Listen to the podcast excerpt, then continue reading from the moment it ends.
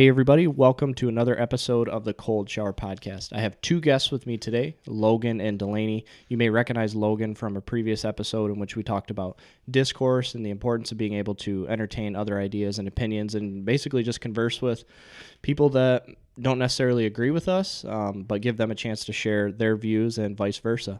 Um, and then Delaney is also here um, as she's someone that works pretty closely uh, in the schools with food specifically. And so we're going to get their um, kind of some information from them on what that looks like, maybe what their personal journeys are like with food. And I think that they're going to be able to educate us uh, at least like in what it has looked like in their lives. So Loghan, we'll just start with you, kind of update people uh, with what's been going on since we last heard from you, and then we'll pop over to Delaney. Yeah. Um, so the last time we we talked, we we spoke quite a bit about the dinner debate and discourse series that had that had just been launched, um, as well as planted cuisine and, and and my work around being a chef here in the in the area. Dinner debate and discourse, just very uh, honestly, we haven't had another one. We don't plan to have another one for a little while. It was something that the community really responded positively to but like all things takes a lot of time and energy uh, volunteer effort uh, specifically because we were trying to make it a donation based event. Had quite a few meetings and we just i just realized we didn't have the the team and the volunteer um, efforts to pull pull the next one off in the way we want to pull it off. So we're just kind of putting putting that on hold just due to everything picking up with planted cuisine. It's the warmer months are here and starting to do a lot more pop-up dinners and events and that really is my primary focus is food. So uh, dinner debate and discourse is a passion project of of mine um, and uh, so I do look forward to when we relaunch that uh, but at the moment it's on that has been tabled and everything is focused on planted cuisine. Just had a really great pop-up dinner at Brengman Brothers Winery. We have another one coming up on June 29th and um, all the farms are waking up. So reestablishing and really connecting in with all the farmers again, which is great, and really looking forward to just starting to uh, enjoy another a Michigan summer and, and working with all the farmers again. Yeah, no doubt. Delaney, what's going on with you? Yeah, so um, right now I work at Traverse Bay Area Intermediate School District, which is one of the fun acronyms up here um, as a farm to school AmeriCorps Vista member. So, um, AmeriCorps is a governmental program that kind of pairs people up with um, different organizations working to help alleviate poverty in some way. Um, so my position was paired with the ISD in Traverse City, and they have a school health team, and they do a lot of different work in the schools. But the farm to school team brings um, like fresh fruits and vegetables into the school, teaches a little nutrition ed, does some school garden work and school health work. So I'm currently working there. Nice. Yeah, that's um I think deeper than even what I thought it was in terms of what you maybe are combating or or uh, helping advocate for.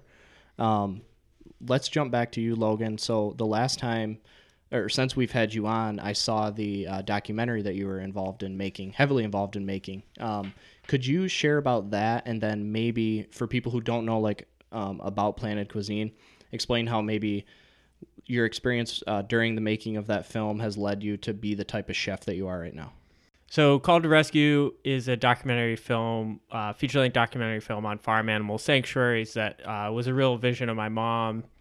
Um, and I kind of just came on on for the ride and uh, did a lot of the shooting and, and editing for it. It was a three year uh, journey, and it's it's really a film that we wanted to create a film that kind of show shared that message of compassion the, through a lens of compassion when looking at uh, farm animals and really kind of question, calling into question why you know a, a dog or a cat is treated differently than a cow or a pig when these animals are very similar um, when you when it comes down to it, and kind of you know sharing the message of eating more plant based, but again through the lens of not graphic footage, not violent footage, not super high on the pedestal preachy um, position, uh, but instead just really sharing the the stories of these animal folks that are working with these animals,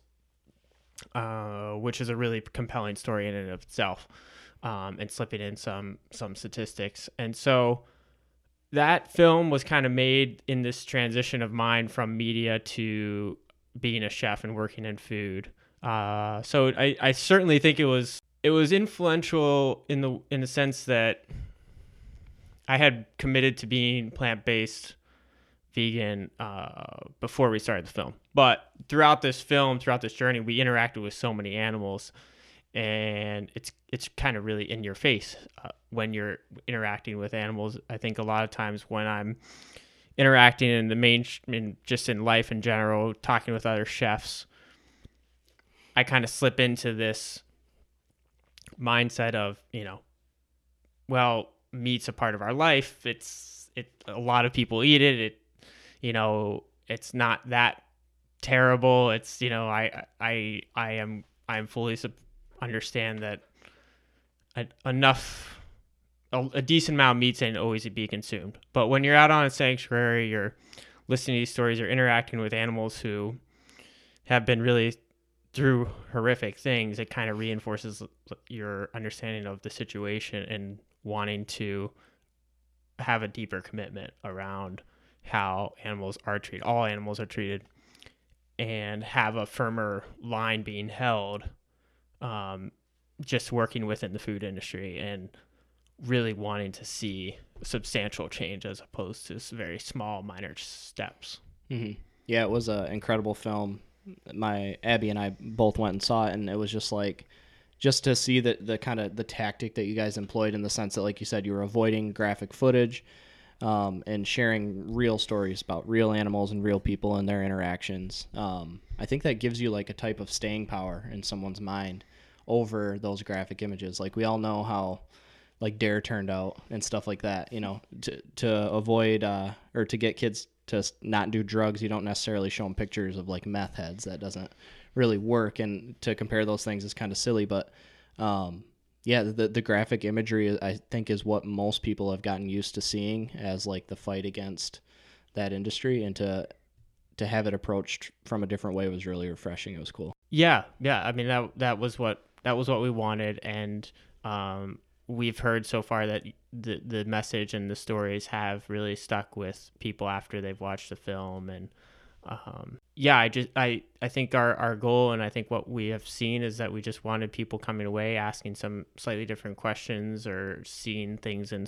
a, a little bit different of a way, because when you boil it down and when you look at it um, just a little bit more in depth, it it doesn't make a whole lot of sense. Our you know our relationship with certain animals and, and eating habits when it when it when you really when you really look at the the big picture. So mm-hmm. especially in in the at the rates that we are, right. and our just kind of love for it. You know, when you not to get, go down too far down that rabbit hole, but it's like when you look at Native Americans and indigenous tribes and people, their relationship with animals and what they ate.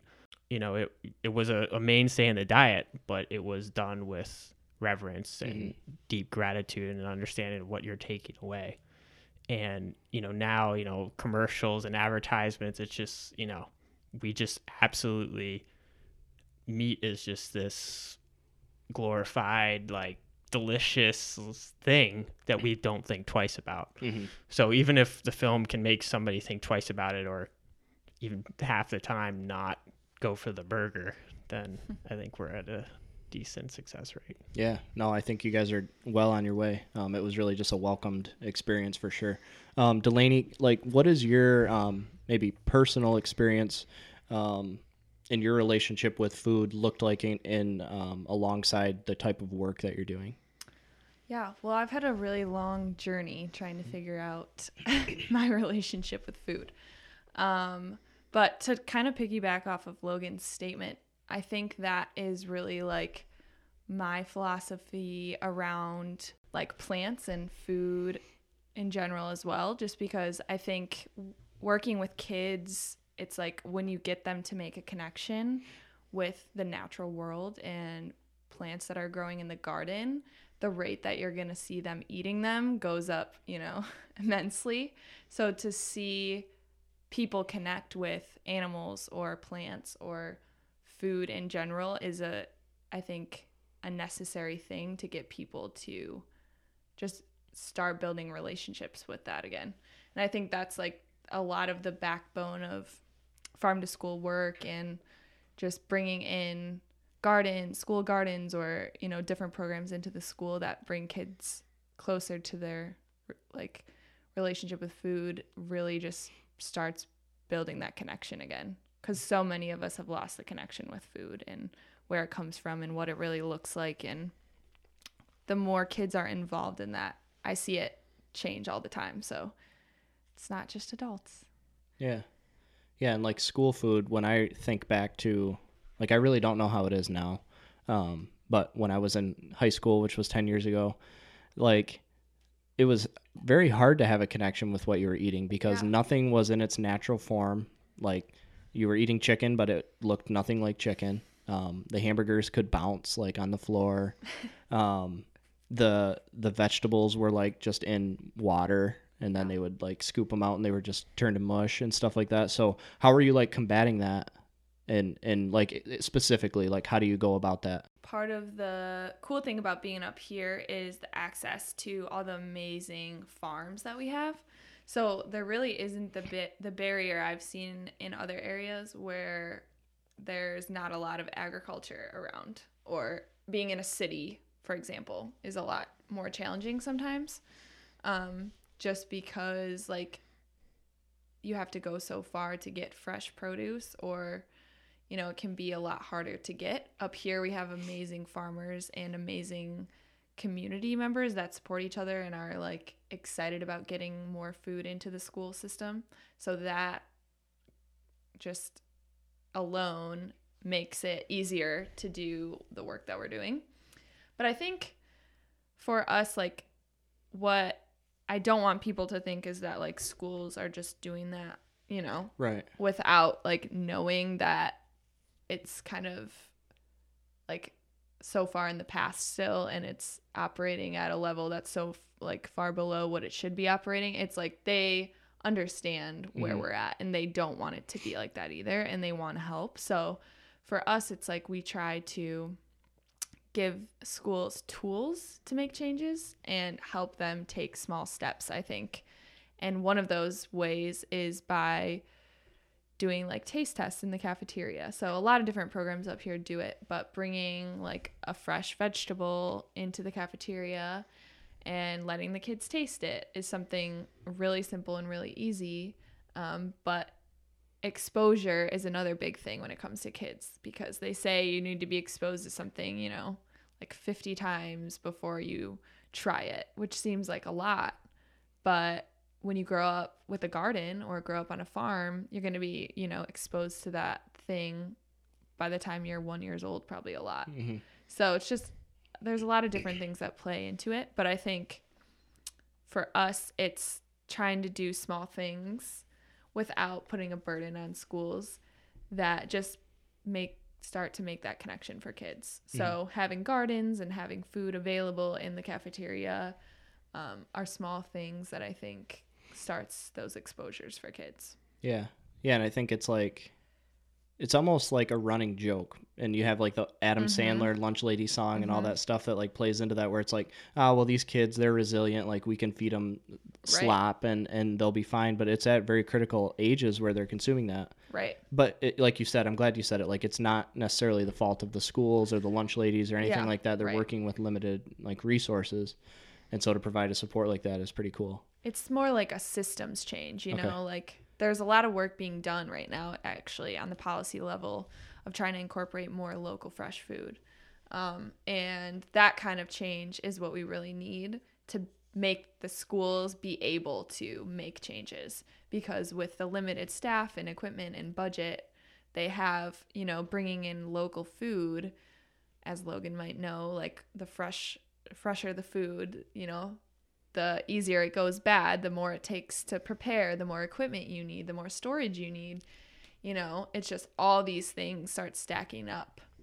Um, but the kids are eating Mhm. better food and being healthier and you know it goes obviously um, down the line but it's kind of like that cultural shift and the policy level is what i think needs to be the ones kind of like instituting the change so that people can say like yes we've been waiting for this for so long and now we can actually do it Mhm. kind of thing Yeah. Loghan, what about for you? Like, as you see your girlfriend, which I failed to mention, um, it, that they are a couple. Um, so, like, what about for you as you're, you know, mostly working with customers that are going to pay? You're probably not getting uh, elementary school kids coming to many of your pop up dinners, but um, is that cool for you to see some of these changes taking place for people at a younger age so that they're like more educated once they get older, or what does it mean to you? Yeah, yeah. I mean, there's there's so much, so much there to just uh, from what Delaney talked about to, to comment on to, and to kind of expand upon. I mean, it's such a obviously it's a huge thing. It's a huge institution. It's really inspiring to see.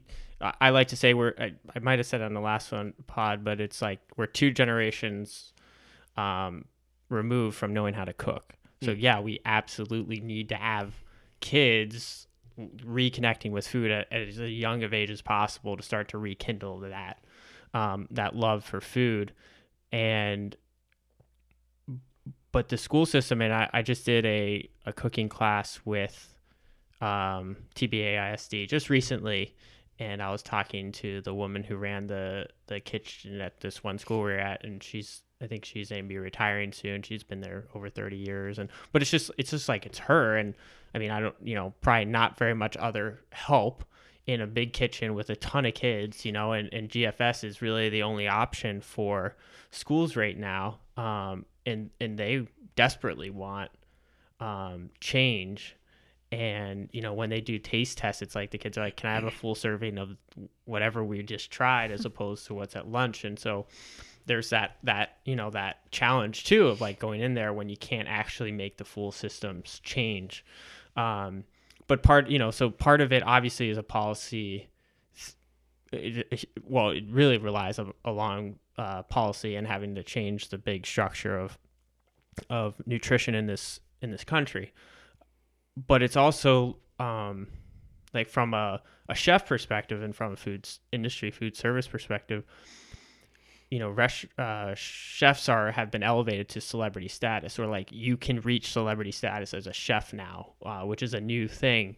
And so i think most young cooks most people getting into the food service industry have i love the anthony bourdain uh, photo so He's the only ra- one hung so far. I, he's Yeah. gonna have company soon. It, it seems like like I worship him, but um, I do like him a lot. well that's fine i mean i i have a beautiful photo of anthony bourdain too so um anyway so it's like everybody's like okay i have anthony bourdain in my mind when i'm getting into food service or like or just like the idea of like i need to run my own restaurant like every every cook think has like the concept in mind probably when they're when they've been in the industry for any certain period of time and it's really the opposite trend of where we need to go though with food in this country. It's like what we actually need to do is be pumping out chefs that want to educate that want to live work in schools and and work in hospitals and big institutions and feeding the masses.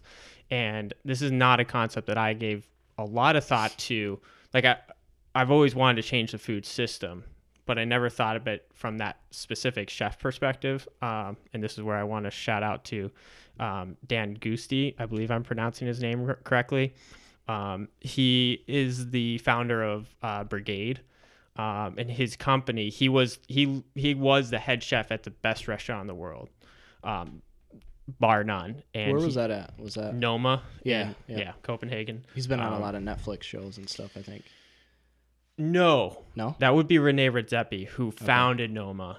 Got it. Um, Okay. Yeah, Dan Giusti's been in a few documentaries about Noma. They're an institution. They're huge. Um, but so he was there and he walked away and he walked away because he realized he wanted to do this. Had this vision of like it. It's time to feed the masses. It's like it's like one thing. It's nice to like feed 140 people in this fine dining restaurant where they're paying six hundred dollars a plate to be there, but that has ap- very little impact in where we actually need to go. And so he started Brigaid, which is getting training and getting chefs into schools um, to work within the constraints, which is a dollar twenty-five dollar once you remove dairy. Yeah. Um, in the school system to actually try to do a little bit locally, more locally sourced, a little bit better uh, food. Um, and it's a really interesting. Um, I believe there's a handful of podcasts out there that feature him. It's really a fascinating, fascinating listen to hear his story and the stories of what he's going through trying to work into that food system. So, um, yeah, there's there's a lot to do there, and there's and and yeah, I I would like to see so like as you know as you said, yeah, not school kids can't afford my dinners. Uh, my dinners are priced most people out because of um, the quality of sourcing and the time and energy that goes into them. I'm very aware of that, and I think a lot about Dan's vision, and I think it's something I I wrestle with. I mean, I I do a lot of education and try to balance it out in food system work, but it is something I wrestle with. It's like, why am I not just going to like a hospital or a school and and and working that change? So mm. it's a tough one. Yeah, yeah. I think it's one of those things like where, I mean, why I appreciate Anthony Bourdain so much is less for his cooking probably than just his ability to like connect different cultures and tell stories and stuff like that. Mm-hmm. But yeah, I think you're right. Like we kind of put these celebrity chefs on a pedestal, and we would hope that the bigger stage that they get, the more like positive change they inspire. But I don't. I think what you're saying is that doesn't necessarily happen because they're just focused on other things, the next show or the next whatever. Yeah, I mean, and shout out to Jamie Oliver, and there's a handful of other chefs out there that have um, done work with schools and, and looking at feeding the masses. Um, but yeah, it again, it's it's more about like actually inspiring and setting up systems where chefs see the value, cooks, chefs see the value in working in institutions. Um, a lot has to change. I mean, it's not the most pleasant work environment um, as it stands right now, but um, yeah, it's it's just a it's just something to to to think about um, and and kind of I think there's a little bit of that conversation in this country in general going around, just like kind of like this the sexiness of the blue collar job has gone away mm-hmm. um, in the age of technology and social media, and you are able to be whoever you want to be.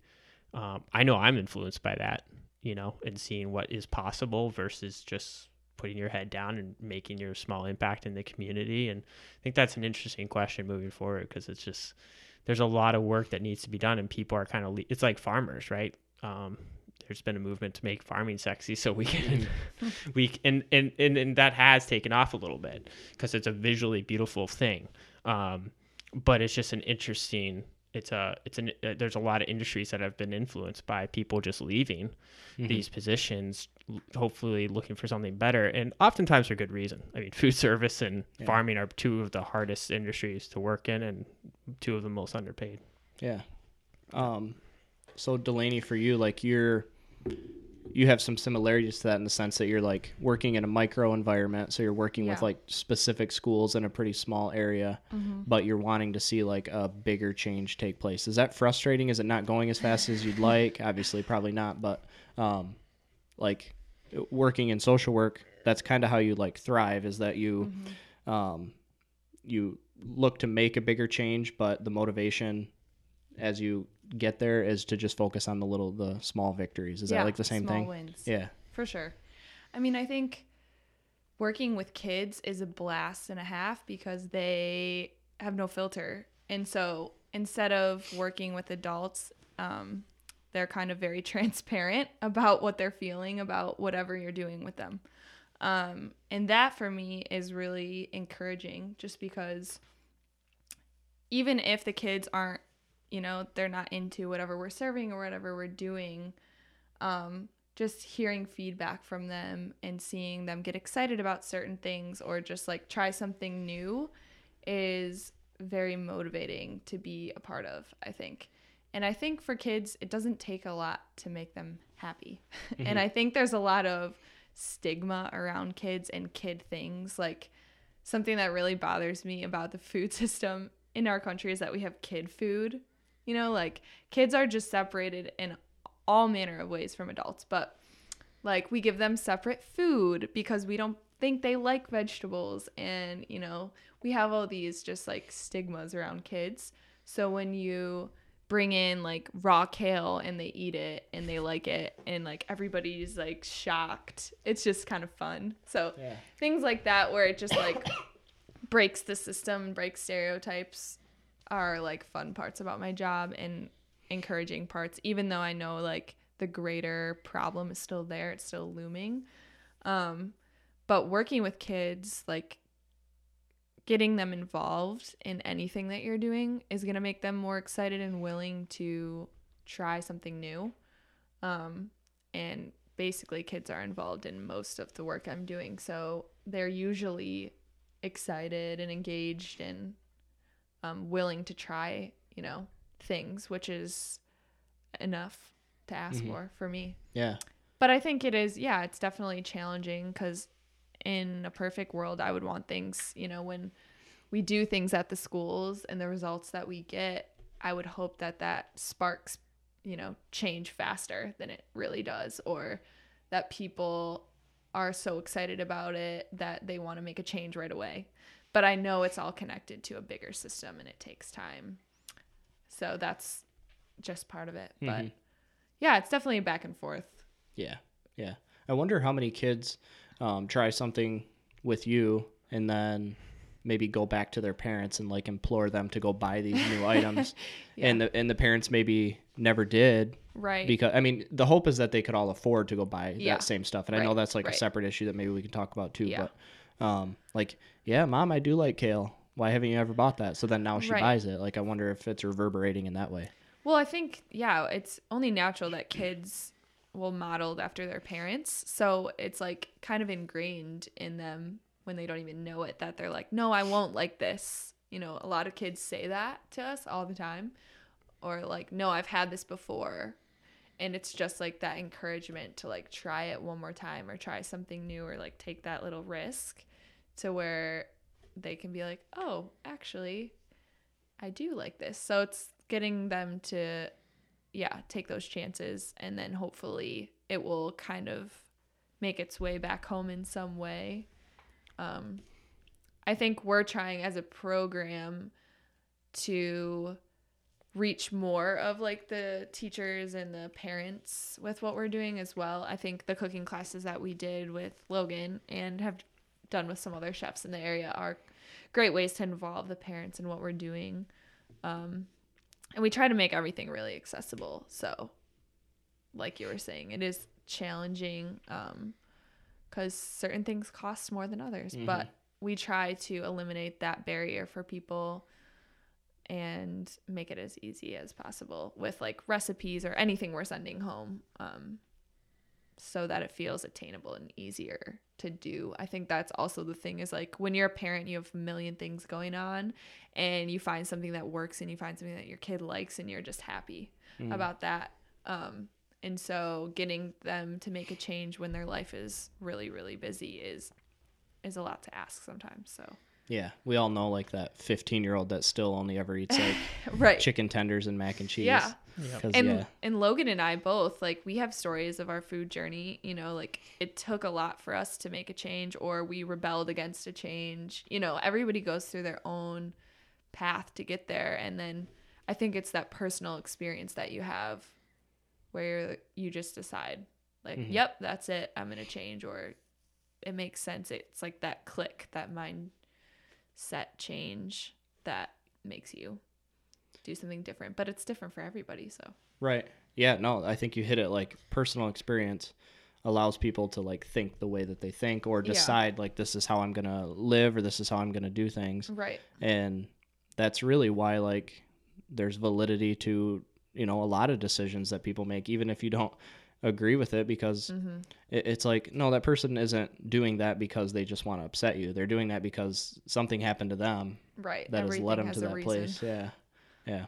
What about for you Loghan like uh, the type of um, dinners that you put on or the events? Like how many people do you think are like really educated on the ingredients and stuff that you're using and are like oh this is great. Like i've wanted to eat this for a while and he used it or how many people are just like well that looks cool and it was delicious but i have no idea what it was Yeah, I mean, I think that I grew up with um, exposure to so many, like a wide net diversity all over the place in terms of the foods I ate, especially within fruits and vegetables and herbs and things like that. And so I have to recognize uh, that privilege all the time because it is shocking to me often what people, you know, don't know. Some of the things that I just I couldn't imagine not knowing what it is. Um, yeah, so I would say it's all the time at dinners with um, using ingredients and and or combinations that people don't have any clue about or weren't familiar with and um, so you're kind of i'm kind of yeah that, that's in my face all the time um, and it is it is off it's one of those things where it is frustrating um, and you want to do something about it and, and you know or you, it's or it's just like a very selfish in my opinion uh, frustration where you're like why why don't people know? Like you know Mhm. there's there's no way. Like if if you have this much dinner or this much money to be at this dinner like how do you how do you not know what this ingredient is um and haven't spent some time educating yourself. But it's just again understanding that I've had the uh, opportunity to be exposed to all these things that most people haven't. Um and so it's just really acknowledging uh that privilege. And my part of my work is just trying to talk to folks that I know that are aware um and imploring them to do something with that knowledge because not many people have that knowledge right now. And it's it is really a place of privilege and it's up to the people that have that knowledge to do something about it. Um i think you know what i always say at the end of any dinner or education cooking class whatever i'm doing is for me it boils down to three things. Throw everything else out out the window. And i know everybody kind of has these gimmicky sayings but so one could argue it's another one of those. But i hope that people see the simplicity in it and just understand it's about sourcing diversity and moderation. Um, but i really think the one of the key ones is diversity. You look at a supermarket you go into a Meijer, you're like wow i have so many choices. But the truth is is there's not that many choices. It's really an illusion through advertising. Uh, most of the products on those shelves are still based around a few certain ingredients um, that have been pushed through our food system for a long time through subsidies and other methods. And true diversity um, exists when you're eating whole foods and plants. And whether you're eating meat and you need to be eating all parts of that animal to get the diversity, whether you're in the plant kingdom and needing to eat way more varieties of plants than you currently are, same with fruits. Um, that's really one of the main messages that I try to talk to people about is that we as a as a country have really worked toward to um, eliminate a lot and just push a few things, and the rest is through additives and, uh, and flavorings and all these other things to to make up for that. Um, and so when you're looking at our food system, the health of our kids and adults, um, we have to bring diversity back. For instance, like bitter foods are one of the healthiest things for you nobody eats bitter. Like kids don't want to eat bitter because they weren't exposed to it um, at a young age. And, um, you know, fermentation, some of these things are starting to make their way back, which is great. We're starting to see some trends, but um, yeah, so it's, it's, there's a, there's a lot to unpack there. Uh, but like with doing these cooking classes, just really the diversity thing has always stuck out. Diversity in what we eat. Um, is so important like you said and it's like we know so many people who like i knew a kid growing up who only ate white foods Mhm. you know i mean my little brother doesn't know how to cook at all still and only eats a few Mhm. certain things and i mean i think that's the majority of kids these days and and a growing number of adults um, and we really need to go in the opposite direction for optimal health instead of just you know school kids getting loaded up on super high amounts of sugar before walking into their first class. I mean, when you look at it, even in minor detail, the the flaws in our system are pretty evident, and now it's showing up in our health. Yeah, I think I don't know just why Delaney, why I find like what you do so fascinating is because you alluded to the fact that there's a bit of discrimination against kids. So like Yeah. maybe we don't give them the choices or we just assume mm-hmm. and make these decisions for them, but it's like we're not really giving them even if we could provide diversity like we're not giving them the choices like or enabling them to figure out like how to make their own decisions in regards to food. And yeah, we're pumping them full of stuff that makes them feel a specific way. Right. And yeah, it's just it's really strange. So to be able to like empower them like that is pretty important, I think. Well, I think too, like that's why the power of cooking is so important. Is I think like a big part of my journey started when I started cooking. Um, like when I grew up, my parents both worked pretty late into the evening, and we would just get takeout all the time, um, or eat frozen dinners. So like I had no exposure to cooking when I was little. Um, and then that slowly changed, began to change. Like I was, you know, would watch like Food Network, and I was like, oh, this is really cool, like, and kind of glorified it, but was never doing it at home. Um, and then started having issues with just like my reactions to food when I was younger. Um, started kind of in high school. And I was like every high schooler, super concerned about like what I looked like and what other people thought of me. So I kind of was like, oh, I should work out and I should eat healthier. But I didn't really have the education behind it, um, which is, I think, what a lot of people are struggling struggling with. You know, um, following like diet trends is just challenging, and not listening to their body or learning about what food should really feel like when it's good for you.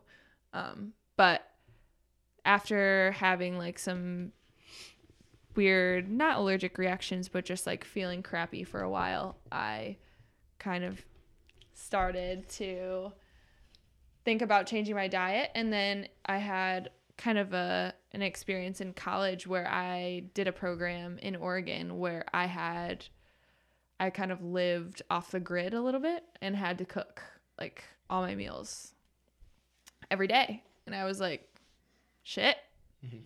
I don't know how to do this. Um, but luckily, I was with other people and was in a supportive community and started really digging into the world of cooking.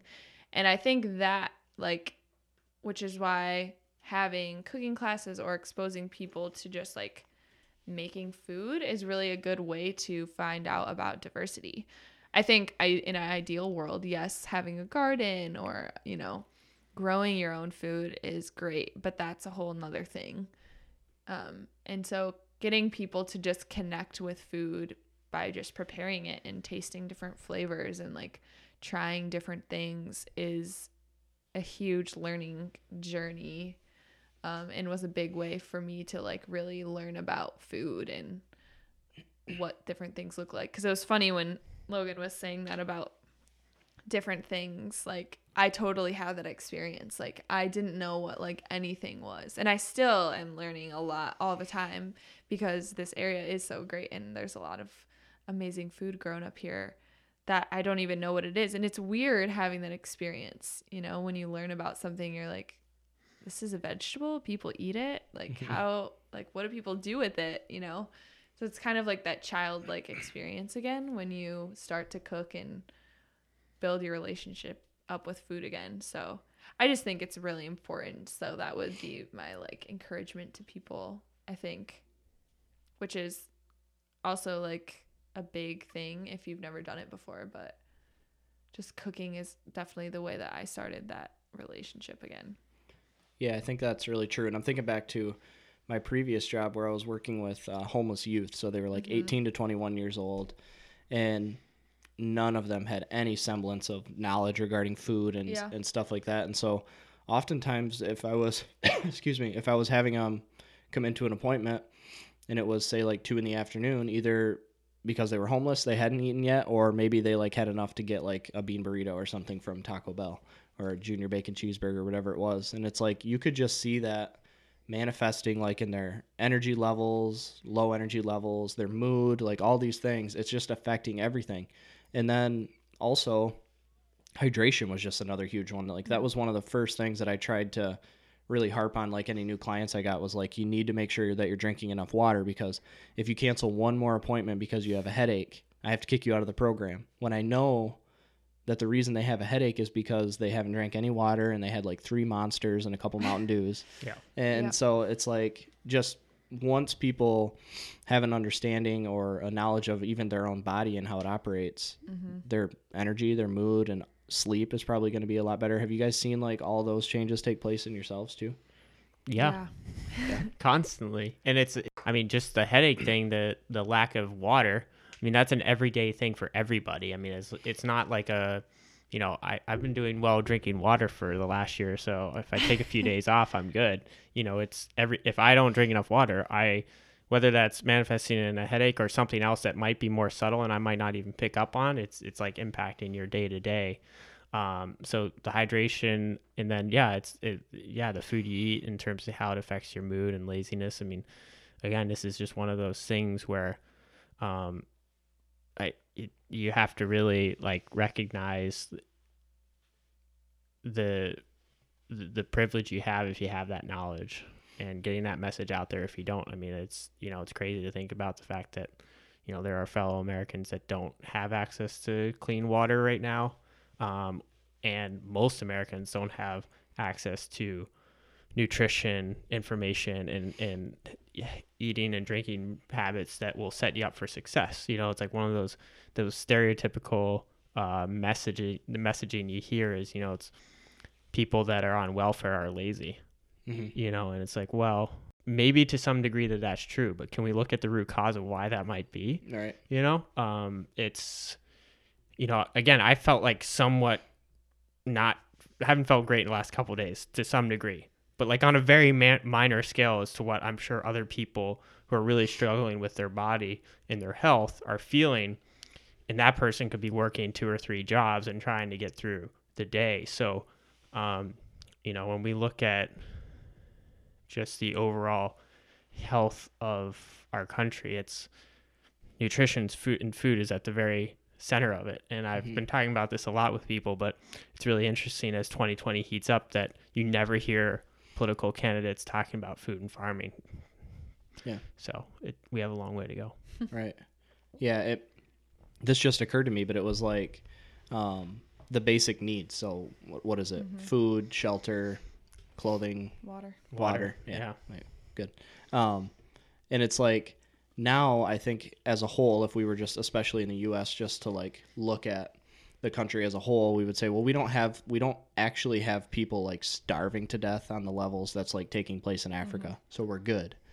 And if you really think about it, it's just it just means that we're further removed from that as a basic need. And so it's like just taking a mm-hmm. different route in the starving sense that in it's a not different nutri- yeah. different way Yeah, exactly. Like there's not the nutrition aspect of it, but we're fed, Yeah. but not in the way we should be. Yeah, that's strange.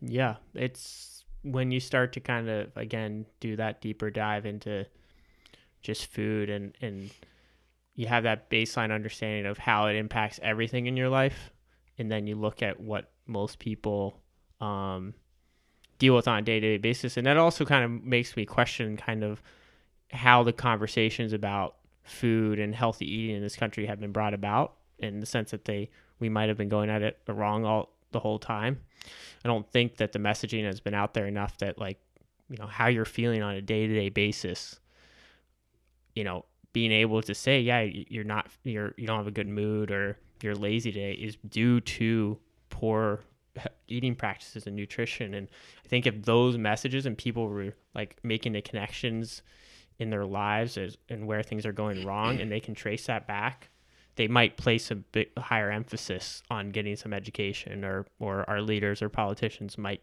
be forced to do something a little bit more about it. it you know unfortunately it's centered around a lot more around you know your image um, or you know other things and we're bombarded with advertising for really unhealthy foods that are often masked as healthy as well so um, unfortunately i think it's just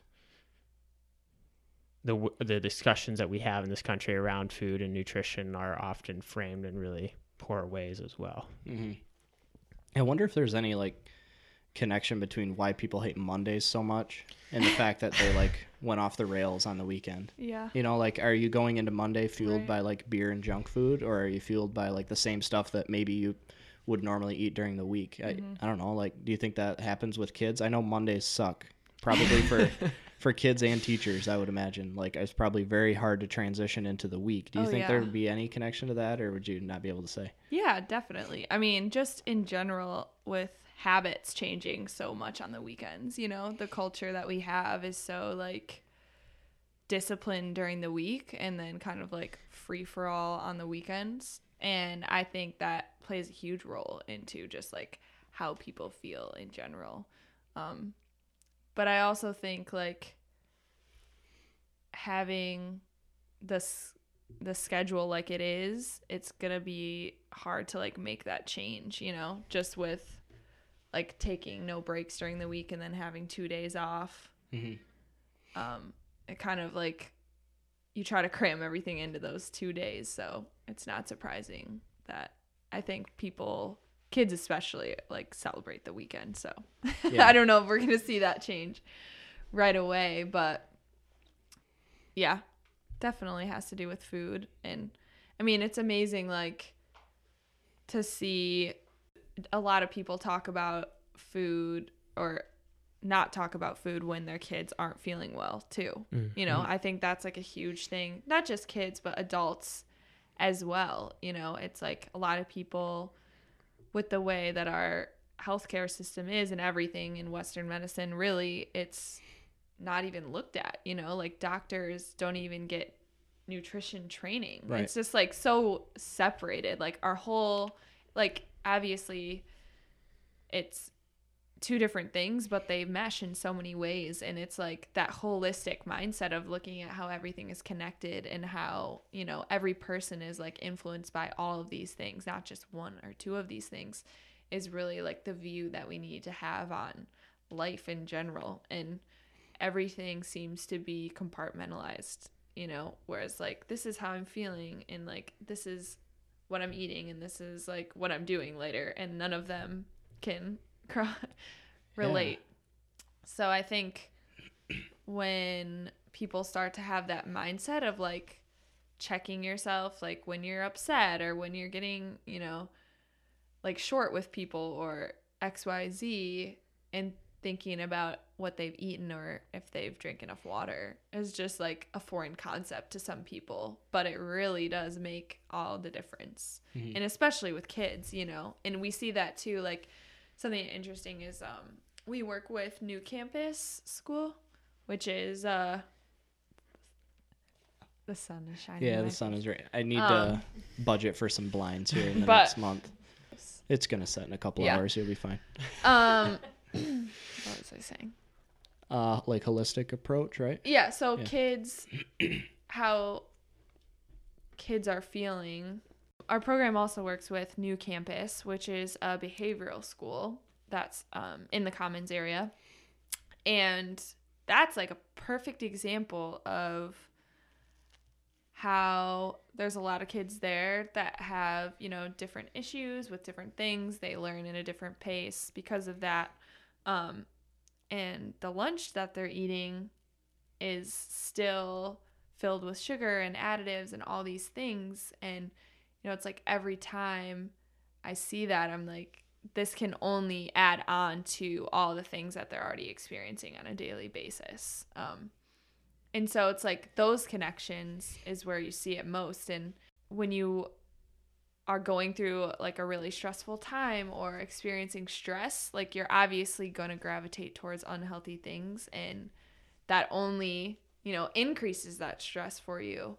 And so it's like seeing those relationships between food and behavior is really important. And there are a lot of amazing people at that school that are making those connections. And the fact that our program is in that school is really, really amazing because we get to, you know, educate people on that and try to help make those changes for people because I think it's just been done so separately for so long that it's hard to automatically think about it, you know, when you're feeling a certain way or when a kid is having a fit or, you know, are things things are escalating quickly. It's like food has the power to do a lot of things to your body and your body responds to food in a variety of ways. And so I think that's just something interesting that I get to experience with working in the school system is yeah, seeing that and seeing more people understand that is really cool. Been cool with the program I'm working in right now. Mm-hmm. Yeah, I think that's a good encouragement for people. Is like you put it well, like compartmentalizing your life or your day almost versus Right. like taking it taking a holistic approach. Because yeah, if you just com- compartmentalize everything, then you're never going to see that maybe what you're eating or what you're drinking is affecting your performance at work or your mood or how you're treating your kids when they get home. And yeah, that's just really interesting. Like something that I thought I was aware of, but I never thought of it in that sense of like how much am I compartmentalizing things? Right. And I think that's probably due to the fact that people like schedules too. yeah. So definitely. sometimes a schedule can be good because it can actually like keep you organized and save you time at the end of the day. But at the Mm-hmm. same time, it's like if you're too routine, yeah, then you get in those little compartments and fail Yeah. to see the relation between each thing. Yeah, compartmental car- compartmentalizing is a real issue because it people look at things in isolated incidents as opposed to like a systems overview and understanding the connections. So it's like if you get a headache, you're like you're just thinking in the moment, I have a headache. Well, I need to take a painkiller for this uh, because I have a headache. Not be, not from the mindset of I have a headache what has my food or water or exercise intake been today that might have caused that headache um, so i think yeah it's like we go through these you know um, and uh, you know unfortunately we, we have been trained to do so because we have um, just an over the top um, pharmacy available um, where it's just you know there is a there's a band-aid fix for everything right now. Um, and so it's much easier to do that than than sit down with yourself and have a, a real conversation about you know your eating habits or your drinking habits or your exercise habits. Um, and so that's just another one of those conversations that we're slowly starting to have in this country a little bit thankfully with the rise in like lifestyle and preventative medicine. Um, going back to delaney's points about just you know the western medicine and what our doctors are are taught um, in in school these days um, and the lack of nutrition information it is starting to be exposed. And people you know when you have some of the higher ranking um, believe it was someone from the uh, one of our armed services doctors quite a while ago mentioned that we are in the age of um, you know post antibiotic world. You know there's just things that we can't treat with antibiotics because we treated th- so many things with antibiotics we consume so much of them um, so it, we're starting to see some un- we're starting to see some acknowledgement that you know these human fixes so to speak these tech driven research driven uh, fixes aren't the solution long term um, and we're starting to kind of i mean it, it's everybody's fear that is aware of it that you know there's just going to be some bug or some virus that comes along that we're not going to have a solution for. I mean that's that's like the real concern in this uh, 21st century right that we're living in um, just because it's a real possibility at this point.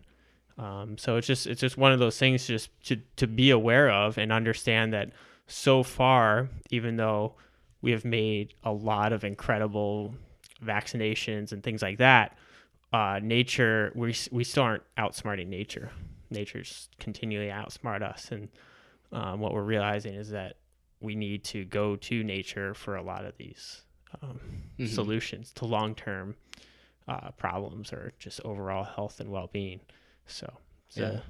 Yeah, this is neat little like trail to be taking because I you say like we can't outsmart nature. Well, we're we're very smart and we've done like a lot of incredible things, curing diseases and all this stuff. But like we have motives behind what we do that nature doesn't have like an agenda. It's just doing what it's supposed to be doing or what it you know. Right. And well, and what I say too about in terms of like outsmarting nature, it's, you know, it, again, it's, it's not to say, you know, yeah, we, so again, acknowledging that we've come up with incredible um, things, whether it's within uh, pharmaceuticals or technology or whatever. But again, like you're looking at, okay, so within Western medicine, we take all these drugs and what, you know, it's like we get a cold and we take certain drugs for it. Well, getting sick is just in some degree it's a natural part of being a human Yeah. And if you just take drugs to mask that, your body isn't actually going through the process that it needs to to get over and and be strong enough as as your human frame to get past like a cold or a flu. Um, and so every time you do that and you rely on Western medicine, you're actually weakening your body and its Right. immune system. So, you know, yeah, it's not to say that we haven't cured some things, but because we are for the basic things, the things that our body should be able to handle, we are not allowing it to handle. Mm-hmm. So that long-term effect is that our bodies are more susceptible to more serious things that we might not have a solution for. Right.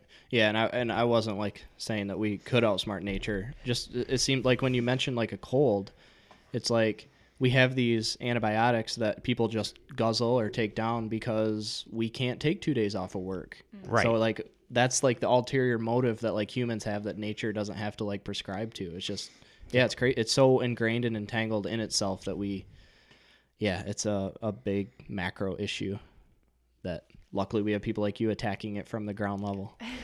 And I think it is about like you said scheduling, like scheduling important things that are good for your body. Mm-hmm. you know, which isn't something that is always easy to do with all the other things we have going on. But if you have a schedule, it's like make time for yourself too. Cuz I think that's when you can like catch up and have that more holistic mindset is like if you schedule something in your day whether it's like a walk outside or like physically reminding yourself to have water. you know, it's like whatever it is that you need to do, it's just like do it for the sake of yourself. Yeah, for sure. Was there anything else you guys wanted to like share or, or things that you've learned that you think people need to know on this episode? Hmm. I just want to make sure I give you guys an opportunity to. Well, I mean, this is like a It's a, three long, right. three, three, three week long conversation for me. I, can- I can keep talking about this forever. Um, I will just to follow that up. I mean, y- y- yes, the ideal, the solution is if you come down with a cold or a flu, is to like do like you know eat healthy and, and cleanse and move through that illness for like that whatever two to four day period and just be at home. And one of the best things in the world to do is rest.